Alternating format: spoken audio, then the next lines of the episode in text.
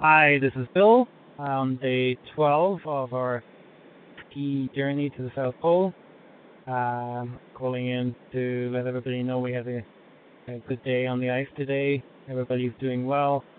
Um, we had a mix of weather conditions today, starting out partly sunny and not much wind initially, but uh, picked up uh, by lunchtime and uh, dropped the temperatures significantly. Uh, it was one of those days where we had to do quite a bit of gear adjustments as we traveled, which is part of the activity uh, on our journey here, where we have to pay constant attention to weather changes and temperature changes, especially. Um, we traveled eight hours a day again and covered 14.7 nautical miles, which is approximately 27 kilometers. Um, and uh, now we're we're back in the tent and had a lovely supper and uh, settling in for the night. Um, I would also like to talk, talk a little bit about basic health and and uh, in relation to Basic Health International Foundation. Uh, we do focus on um, supporting and developing primary healthcare projects and public healthcare uh, in remote areas across the globe.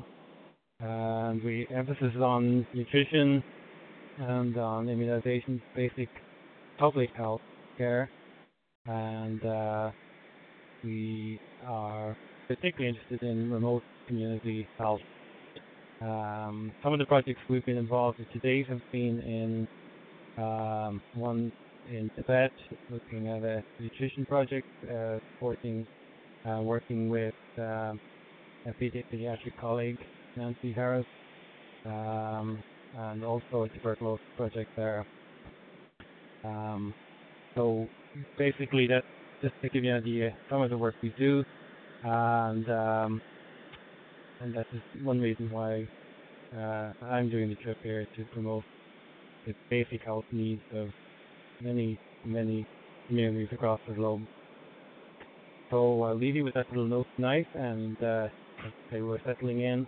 Thank you everybody for who are following following our journey and listening in, uh, as well as reading text.